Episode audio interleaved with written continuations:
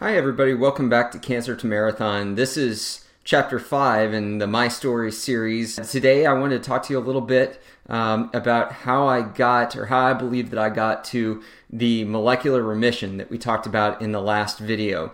And I kind of teased that a little bit and, um, you know, told you that I made some significant lifestyle changes, um, you know, having to do primarily with diet um, but also um, you know with, with, some other factors. And so I wanted to to go into that a little bit with you today, um, not only so that you can understand you know how I might have come to that molecular remission without any additional chemotherapy after my induction and, and uh, consolidation rounds, um, but also so that um, you might know how you could prevent this disease from happening to you or, or maybe other uh, chronic diseases from happening to you. Um, so uh, just felt like it was great information uh, for everybody to know. Uh, so the the first thing to know um, would be that when I left my job with the the San Antonio Spurs um, back about three months before I was diagnosed, uh, a couple of the reasons that I left that job. Um, it was a job that required a lot of long hours. Um, I put a lot of stress on myself to to do that job at a very high level, and uh, because of, of the stress, um, I, I didn't take great care of my body. Uh, I also didn't take care, great care of my mind, and so there were some things that I kind of had to rewire. And uh, you know, what better time to do that when you've got a lot of time on your hands sitting in, in hospital rooms. Um, but uh, but even before then, I, I, wanted to get myself spiritually in a better place, um, and uh, and mentally and physically in a better place. And um, so the the first thing I did was I, I really tried to put God first in, in any decisions that I made, um, and that uh, basically started in the morning. I, I, I, joke, but I'm completely serious that uh, as I'm standing deciding what pair of underwear to wear that day, you know, I, I try to let God guide me in that. You know, is it going to be the black ones or the gray ones today, right? Um, it, but if you if you can let God be part of little decisions like that, it makes it so much easier just to rely on Him in all the other decisions that you make throughout the day. And so um, you just form good habits. Um, and that is certainly one of the best ones that, that I believe that you can form and, and something that I felt was was uh, really instrumental in, in my decision making process throughout the whole treatment plan, um, obviously along with help from my caregivers as well. And so um, and so that was huge for me. Um, along with that, um, was obviously you know turning to him on um, you know what can I be doing uh, to help impact the way that uh, my my uh, you know my result of this situation goes and I felt like there were some things that he was telling me hey there's some things that you can control um, alongside obviously leaning on your doctor's expertise uh, for a few other things and so uh, one of those was was certainly my diet um, you know, in in the past, uh, particularly being as stressed as I as I was uh, for a while there, and again, that's just kind of my personality type, or, or was my personality type. I've gotten better at that. Um, you know, a lot of processed foods. Um, if I was stressed out, I would go on stress um, binge eating. Um, I'd go to lunch and I'd eat uh, very unhealthy things. You know, pizza, fried chicken, uh, burritos, whatever I could get my hands on and uh, and you know be drinking sodas, uh, things of that nature, just because I felt like that was kind of my reward um, for having worked through you know whatever the tough issues of the day were. And uh, and that was a dangerous, dangerous thing for um, and a dangerous mentality for me to uh, be feeling. So basically, through watching probably one too many Dr. Oz episodes in the hospital and doing a lot of research on my own on uh, the cancer that I had, um, and uh, what others had done, because obviously I'm not the first one to ever go through this. Um, there was a lot of really, uh, really positive uh, talk uh, for a clean diet. And I felt like, hey, you know, even if that doesn't help my cancer, it's going to make me a healthier person. Which, again, once I got done with my consolidation therapy, um, I wanted to get myself uh, into a situation where my body could fight off free radicals and anything that might uh, form cancer or uh, mutate my genomes. Um, to just to give myself the the very best chance of my immune system uh, being at full strength. And so, basically, what I did, um, and I tried not to overcomplicate it, was I tried to eat um, as many whole foods as possible. Now, um, what does that mean? Um, really, what that means is you you want to stay away from anything that wouldn't come straight from the ground um, or uh, come you know straight from an animal potentially right? Um, or fish or whatever the case might be. Basically if jesus couldn't have eaten it um, you know 2000 years ago i probably shouldn't be eating it right now. Now there are certainly pre-prepared foods um, that uh, are okay as well. Basically it's taking those things from the ground or taking those things from an animal. They're pre-preparing them for you um, you know, they're not putting any kind of special preservatives in there that you can't pronounce that are different chemicals. Um, but uh, they're, they're putting them in a jar, and you know, for the most part, those are okay. And and we're going to actually go on a little tour here in just a second. Um, you know, so that I can I can show you a little bit of what I looked for. But uh, the big thing is to read the ingredient label um, on uh, any type of pre-prepared foods that you purchase um, not necessarily the nutrition label. That's important too, that primarily the ingredient label and know exactly what's included in those foods, those pre prepared foods.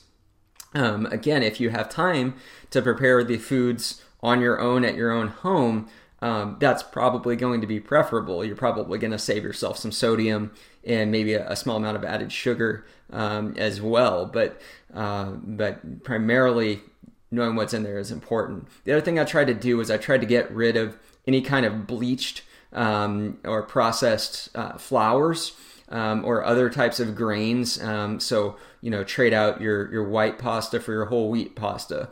Um, you know, your your uh, white rice for your brown rice. Um, your white flour for, for whole wheat flour. And that way you're getting the full nutrients um, from those from those uh, more nutrient dense products. You want to kind of change your mindset to what can I be putting in my body at this point in time that's going to give me maximum uh, nutritional benefit. And by eating um, highly processed things like um, bleached flours and certainly um, certainly sugars, raw sugars, um, or anything um, you know organic cane juice, um, juice concentrate, things like that that are primarily uh, just a concentration of sugars. You want to try to stay away from because there are uh, there is a lot of scientific data to show that that sugar um, will feed any kind of cancer cells that you have in your body, which we all have um, cancer cells in our body. Um, it's just a matter of, of how well does our body suppress those and um, and you know if you have a good immune system, um, then then chances are your body's suppressing those very very well, and so you don't have quote unquote cancer. Um, but if you don't, then you're letting those those cells just consistently feed, and that's when you start to have problems. And so that's why the whole food, uh, the nutrient dense food, um, is is so important. Um, you know, if, if you can uh, avoid um, you know things that are, are high in, in different hormones that might have been added hormones uh, to meats. So if you can keep with your your grass fed, um, organic if possible, which means basically it's it's been fed with um, it's been fed with with feed that hasn't been exposed to pesticides. Um, same thing with the organic vegetables. Again, uh, organic fruits and vegetables. Again, try to stay away from anything that might have been exposed to pesticides or something that's that's just unnatural. Um, and then and then wash those things. Make sure that you know that what you're ingesting is clean, um, both from a physical standpoint and from a, a molecular standpoint itself. Um, stay away from anything that might have been genetically uh, modified. You know, we don't want to be putting something that's genetically modified in our bodies when in fact it's genetic modification that is causing um, the the issue that we're having.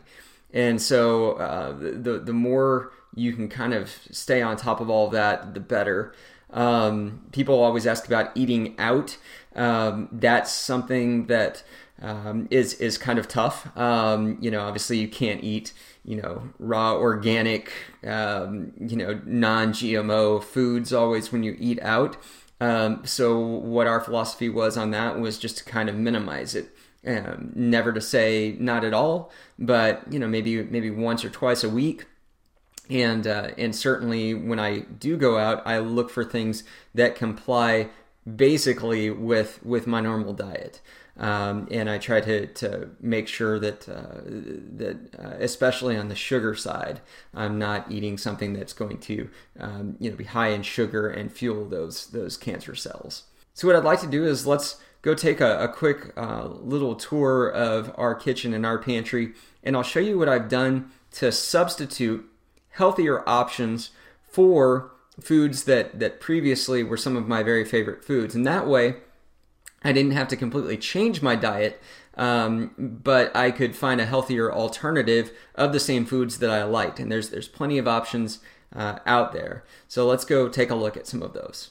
Okay, so we're down here in my kitchen now, and I just wanted to go over a few quick things. I think snacks are the hardest part of changing your diet. Um, it's much easier for breakfast and dinner. You know, you can have things like eggs, you can have things like meat. Um, you know, it's, it's a lot easier to have whole foods, couple those with some vegetables and some fruits on the side, and you're good to go, right? But snacks is usually when we eat our higher our higher processed foods. And so I wanted to show you a few things that I've done to still eat the foods that I like to eat, uh, but have a, a, healthier alternative. And these are just some examples. There are um, there are things like this available probably at your local grocery store. Um, so again, I'm going to show you real quickly the uh, nutrition label, right, uh, that we had talked about. Um, for example, on this, this is a bag of chips. Typically, you would look at that nutrition label right there and you would see all of your nutrients that you're getting from the bag of chips. But what I want to do is I want to retrain you to instead of looking at that, look at the ingredients. And so the ingredients on this bag of chips are actually right up here. A lot of times, they're actually closer to the actual nutrition label itself. Um, but what you want to do is you want to learn uh, what some of the healthier uh, products are that you want in your food. Uh, so we mentioned earlier just trying to stay away from things that were heavily refined, refined grains, definitely refined oils, um, you know, like vegetable oil. Um, try to stay away from. Much better if we can substitute uh, things like avocado oil um, or olive oil for that. So what what I've done, I love chips and salsa. So uh, what I've what I've done instead of eating, you know, your typical Dorito corn tortilla chips, um, I've found these. These are actually uh, Siete brand grain-free tortilla chips. I don't have anything against grain. These are just the healthiest ones I've been able to find. Um, and so if we look here on the back and we read that ingredients list, uh, we see they're made with cassava flour, which is made from from a root, um, and so it's a it's a minimally uh, processed uh, root basically uh, that's just ground up, and and they make flour out of it. Um, so nothing wrong there. Um, you've got avocado oil instead of your typical vegetable oil that chips would be fried in. Um, let's see here. We've got uh, some coconut flour in there. Again, just ground up uh, coconut ground chia seeds. So we've got some uh, some awesome nutritional benefits with the chia seed, um, a little bit of sea salt, and uh, we've got uh, citric acid and lime oil. So really, the only thing on there that that you know we would even maybe have an issue with would be the citric acid. But uh, again, we're still not talking about anything that's real heavily processed there. Um, so a really good alternative uh, to a typical tortilla chip. Um, the other thing too, a lot of times, um, you know, people enjoy eating crackers. Well, instead of crackers, well, you know, what about what about your unsalted uh, mixed nuts? Uh, this is a great way for you to get some really healthy fats. I think honestly that uh, that a lot of the nuts inside of this, particularly uh, this one has cashews in it, uh, particularly the cashews. I think they taste like animal crackers, to be honest with you. Um, but uh, that mixed nuts are just a great thing that we can substitute uh, for things like like crackers and uh, these healthy fats. Um, really you can eat quite a bit of, uh, you know, and, and still feel pretty good about yourself. Um, you know, I'll talk about uh, my philosophy on calories and fats in another video, uh, but this is a great alternative. And then last but not least, I used to be a huge ice cream eater. Used to love to have um, milkshakes, strawberry milkshakes. Um, so what I've done, I've actually created a it's it's a shake smoothie uh, that's that's really uh, really thick and has a milkshake uh, type consistency to it. And uh, I'll actually make a separate video where I, I actually make the shake, uh, but just to show you what all I put in there every day, and it, it tastes delicious. You would think that it's just a milkshake, uh, you know, from an, an ice cream parlor. Um, I put some some healthy. We've got some flaxseed that we put in there every day. Uh, some chia seed that we put in there every day. We're getting some good omega three fat uh, fatty acids. Um, also got some pumpkin seeds in there. Um, a whole banana. We put a banana in there organic chopped spinach, a great way to get spinach into your diet, particularly if you're like me and, and you typically wouldn't um, eat spinach uh, real willingly by itself. We'll put some of that in there. You don't even know it's in there. And then some good organic blueberries.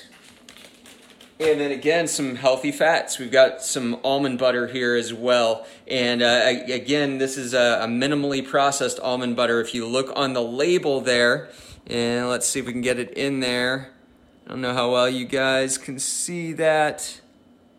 Uh, but the only thing that is in this almond butter is, in fact, almonds. There's not any additional additives in there.